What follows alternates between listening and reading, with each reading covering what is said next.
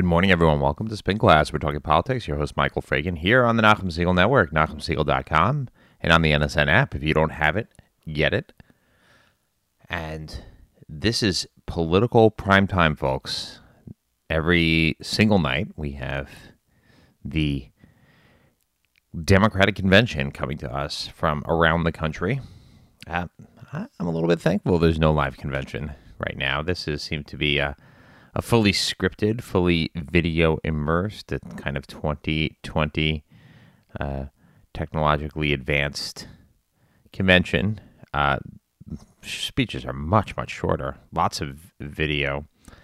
I can't say I'm watching wall to wall coverage, but yes, there are fewer opportunities for some up and coming politicians and elected officials from around the country to showcase themselves. Remember, Barack Obama got his big start uh, back at the 2004 uh, Democratic Convention, propelled him to the presidency in 2008.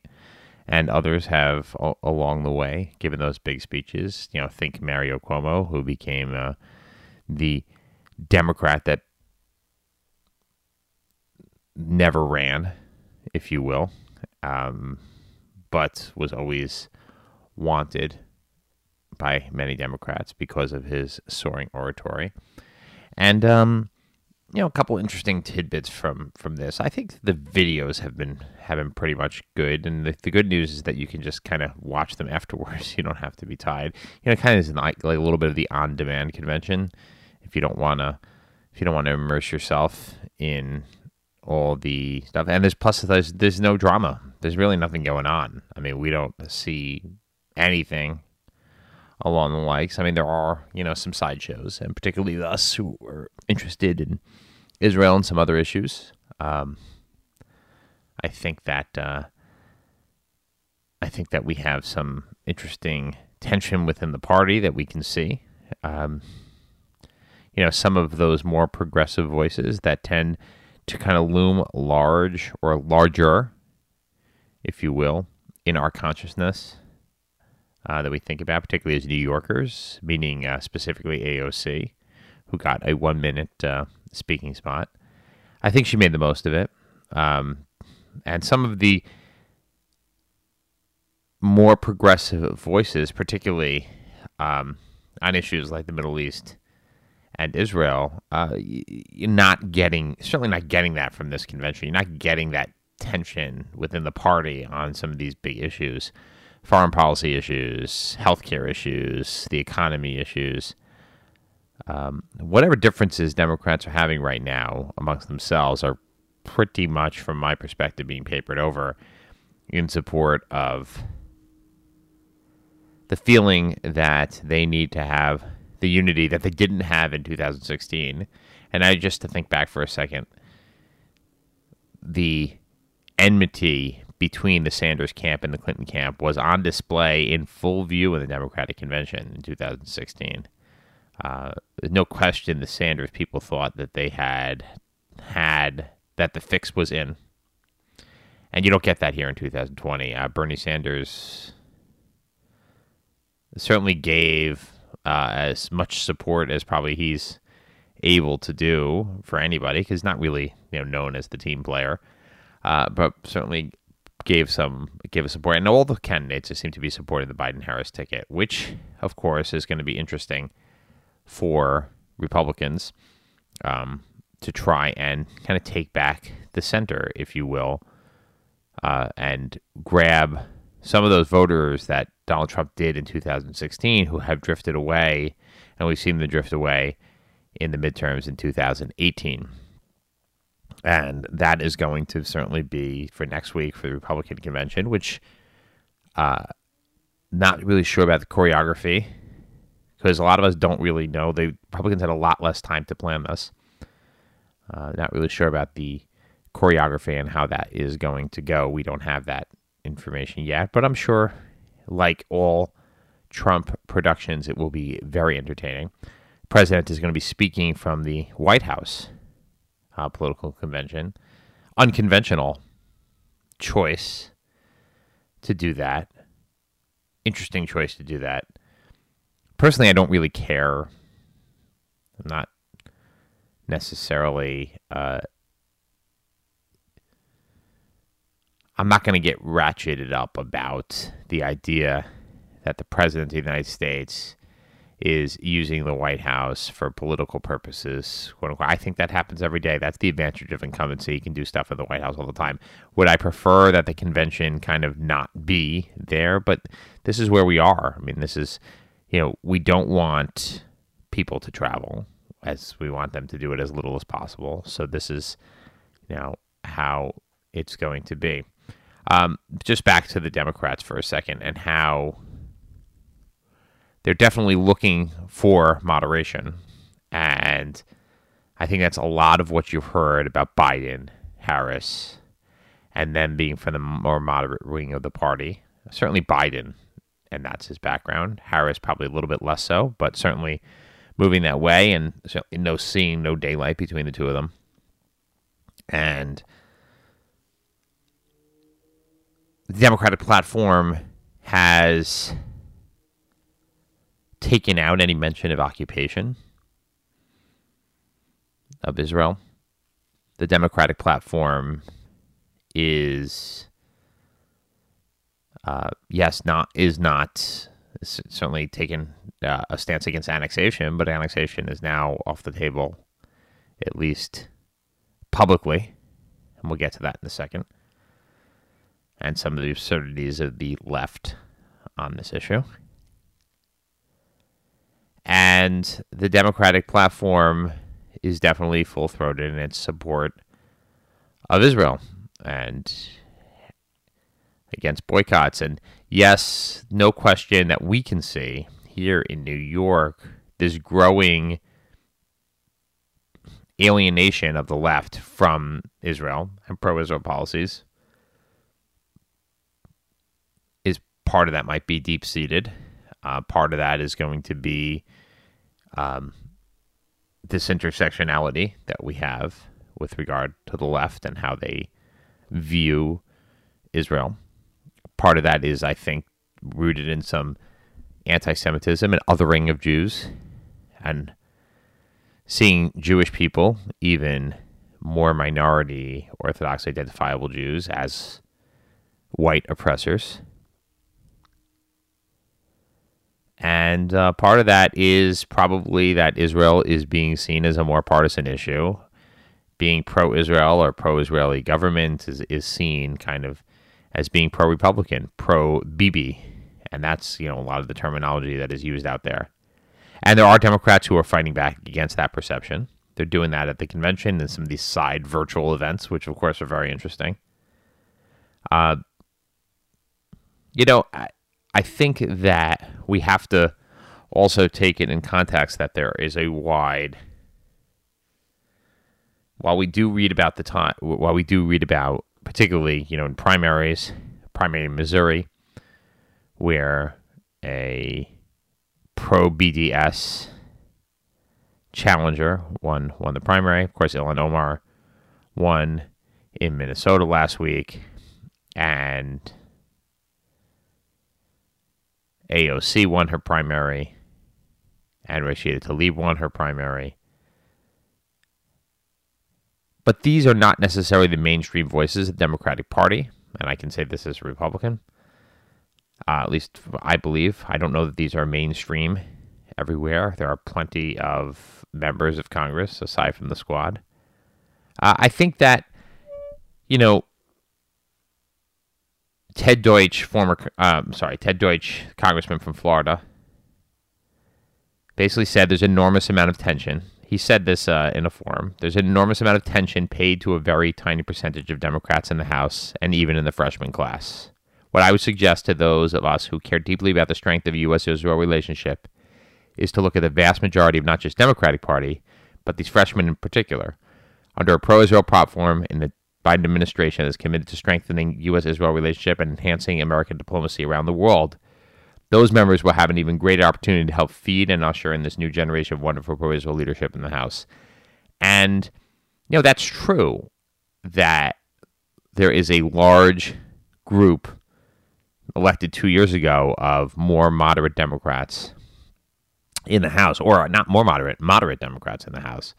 Now, yes, they vote together, and yes, you want to make the case that Democrats overall, uh, from my perspective, are less reliable uh, when it comes to Israel's security.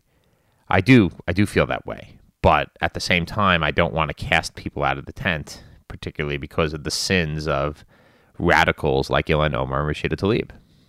Just don't. And and Max Rose of New York, running in a tough uh, general election race, one of the one of the few. Um, I'm sorry, one of the most competitive. I don't mean one of the few competitive ones. These are there are quite a few, but he did say that I'm so tired of my colleagues saying that. Oh my God, the president did this, so let's oppose it. There's so much that this administration does that we can oppose, that we should oppose. But let's not make this one of the issues that are fighting tooth and nail with the blind side partnership. It's just wrong, does not help Israel. Meaning that if every Democrat sees every issue through the pro Trump lens, that if Trump does it and it's good for Israel, we have to automatically oppose it. That's the kind of thing that essentially pisses him off. Part of my language there and it's true, and it should it, it's it's kind of ridiculous at this point that we have that situation that if we're look at the deal with the United Arab Emirates. Historic a breakthrough. I mean beyond the breakthrough. Just incredible the idea that this came about um, and that this could be the catalyst for multiple for several Arab nations to basically say to to set aside the idea that Israel must have this peace treaty, which Palestinians may never come to the table on, with the Palestinians and solve that issue before they can ever have ties with another Arab country. Egypt and Jordan, obviously, notwithstanding. Uh, but this is a non-border state. This is a state that wants to have, for a number of geopolitical reasons, wants to have a relationship with Israel. And yet, at the same time, you have those out there who want to go ahead and continue to boycott Israel. You have an Arab state, a major Arab state. The Emiratis are a powerhouse, and they are saying, "Okay, enough. Let's put this aside. It's time to normalize relations with the Jewish state."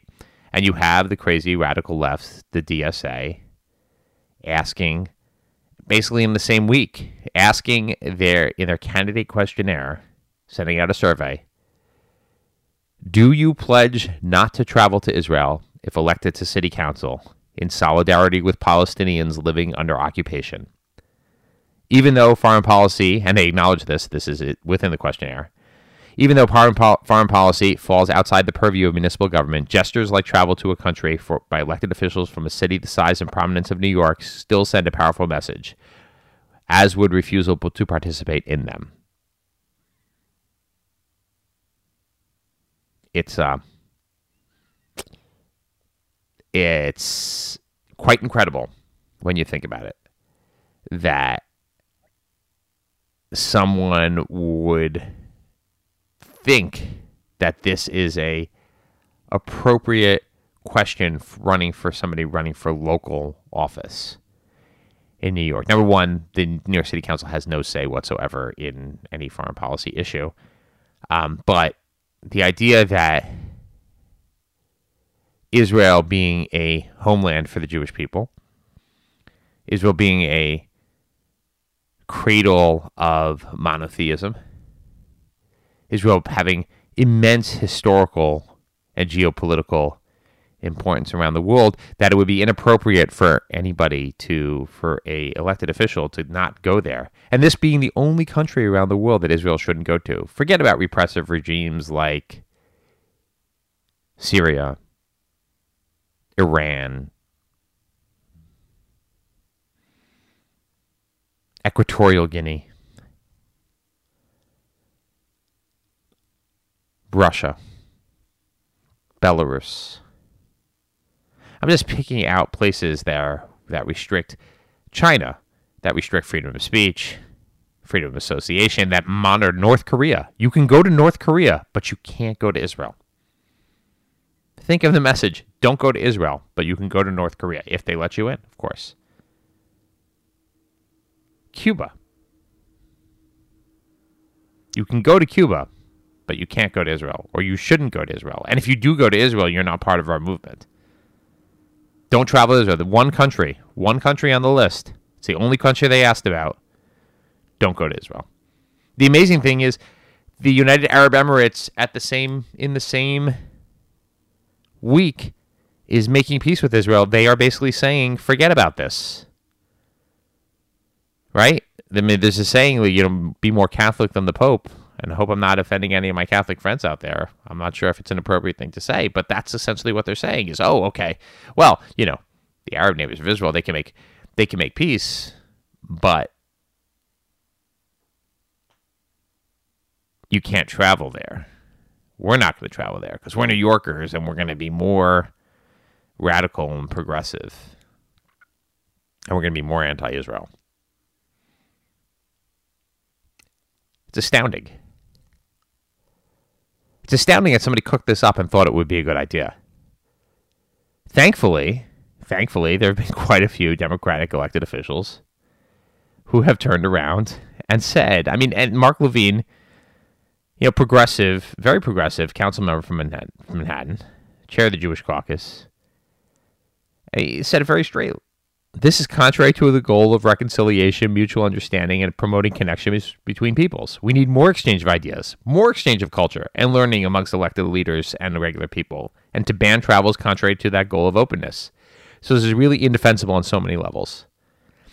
That's the amazing part is even if you were a thinking, okay, this might be remotely an a normal idea to say we oppose Israel, and do you oppose Israel and its policies against the Palestinians? And that would have, could potentially have been a question, even though it doesn't make any sense from a city council perspective. But the idea of banning travel, and of course, so there were dozens of state lawmakers in the assembly and others who have openly called this anti Semitic. And the letter from the New York State Assembly said no political organization that embeds anti Semitism into its platform should be welcome in the halls of our legislature. The DSA's position cannot be rationalized. It is offensive, anti Semitic, and dangerous, particularly at a time when anti Semitism is on the rise in the New York area. So the amazing part is the DSA obviously has been giddy with regard to their Democratic primary victories. And they are thinking to themselves, okay, we're going to capitalize this on our full agenda. And they went ahead and they did this ridiculous thing, which was openly anti Semitic. And again, you're saying that it's okay to travel to North Korea, but not Israel, because you're singling out one state. It's the same thing as singling out Jews amongst all other people. There's no other explanation. Yes, you know, Ross Barkan and some of these other people out there try and rationalize it because of uh, well, the Israel gets the most aid and this, and that. We can all we can go ahead and rationalize that and say no problem and Palestinians living under military occupation and siege. Well, what about in Xinjiang in China with Muslims being put into concentration camps? Millions of them. Nobody's saying don't go to China. So it's uh, it's it's remarkable. It's remarkable the political malpractice here, from my perspective, of of doing this and basically, and even Mayor de Bill de Blasio, a progressive, condemned this.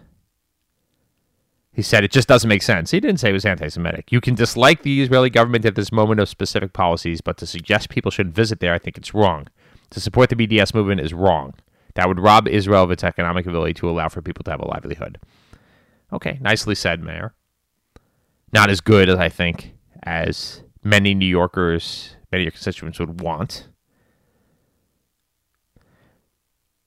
But I think that this comes down to the fact that the left and the DSA and the Palestinians, for that matter, want this perpetual conflict. They, they, they, for, for, they're not interested in this peace and reconciliation.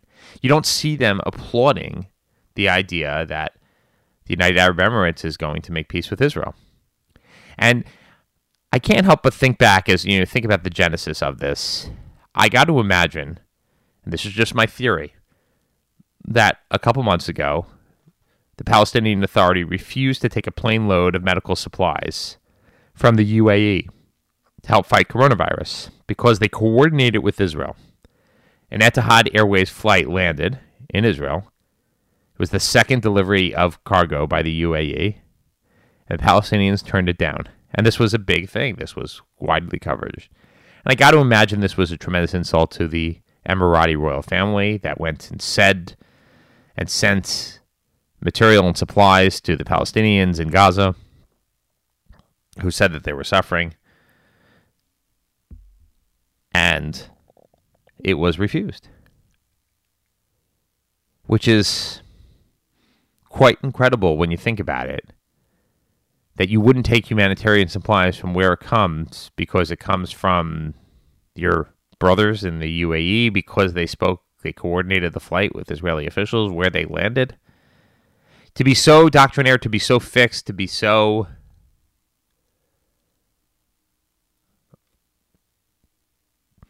locked in the state of perpetual conflict that you can't get out, you can't get past yourselves. And I got to imagine that Mohammed bin Zayed, the, the MBZ, who is the crown prince of Abu Dhabi, which is the leading emirate in the UAE, the insult that he must have had over this, probably said, you know what? We're not going to be held hostage by an intransigent Palestinian Authority or by Hamas that refuses to come to the table. And maybe that was what brought everything together. Clearly, the Trump administration's policies towards Iran have led many of the Arab countries to say that there is a that the United States is willing to confront Iran, that it has confronted Iran, is going to confront Iran, and they imposed the snapback sanctions on Israel on Iran's nuclear program, as they said they would.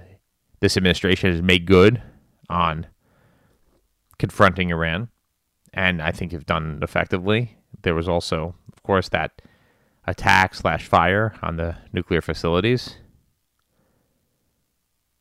And it's not as if when under the Obama administration, under the nuclear deal, Iran became a good actor. They did not. So, so two thoughts as we wrap up about the convention, and we go for uh, number one. Um, talked about conspiracy theories. Actually, so be three thoughts, but we talked about conspiracy theories and how they're taking over on the right and the left.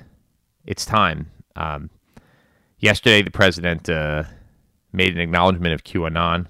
Didn't want to comment on the. I know he's afraid to ever alienate the base, but the fact that there are QAnon followers now running for office or might be elected, um, who believe in this vast pedophilia conspiracy. I mean, we don't get in, but as I said last week, there's a lot of open anti-Semitism or anti-Semitic tropes in these conspiracy theories that involve Jews and Jewish bankers, and they're scary. And as Jews and as supporters of the president, people need to acknowledge that this is going on, and it's on the right and the left.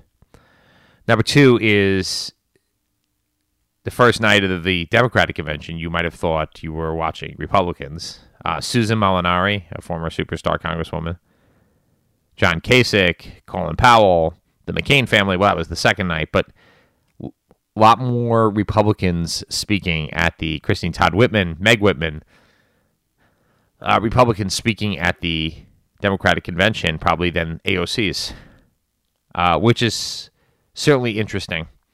I think the Biden, I mean, conventions are managed by the candidate, and Biden clearly wants to make an overture towards the middle here. Let's see if it works. On the other hand, Biden, this is heavy DC establishment. Do people really care in 2020 that Colin Powell, who already endorsed Obama last time around, uh, somehow feels that he's gonna that that Republicans should vote for Joe Biden? But we'll see. And the last one was just Michelle Obama. I I have to admit, um, did a very decent job at showing the lack. And I've said this before that the president of the White House need to show a little bit more empathy for the victims of COVID 19 by ending her remarks with "It is what it is," which was the remark the president said in response to 170,000 deaths in the Axios interview. And um, we can't, Republicans can't run on the idea of this is, has been acceptable. This is enough. Um, we can admit that the virus overwhelmed us. We can admit that the public health emergency, nobody could have been prepared for this. We have a free society, unlike China. And it's tragic, and every death is tragic. And of course it is. So, as we head into Republican week from Democratic week, obviously big night tonight with uh, Joe Biden's acceptance speech. Uh, given the low bar set by the Republicans uh, as far as the fact that he could even make a sentence and put two sentences together uh, will be remarkable, given uh, we're supposed to believe that Biden is senile and uh, cannot function uh, and is uh, you know being uh, puppeteered. So that's it for this week here on Spin Class here on the Nachum Segal Network. Stay tuned for Jew in the City Speaks with Allison Josephs.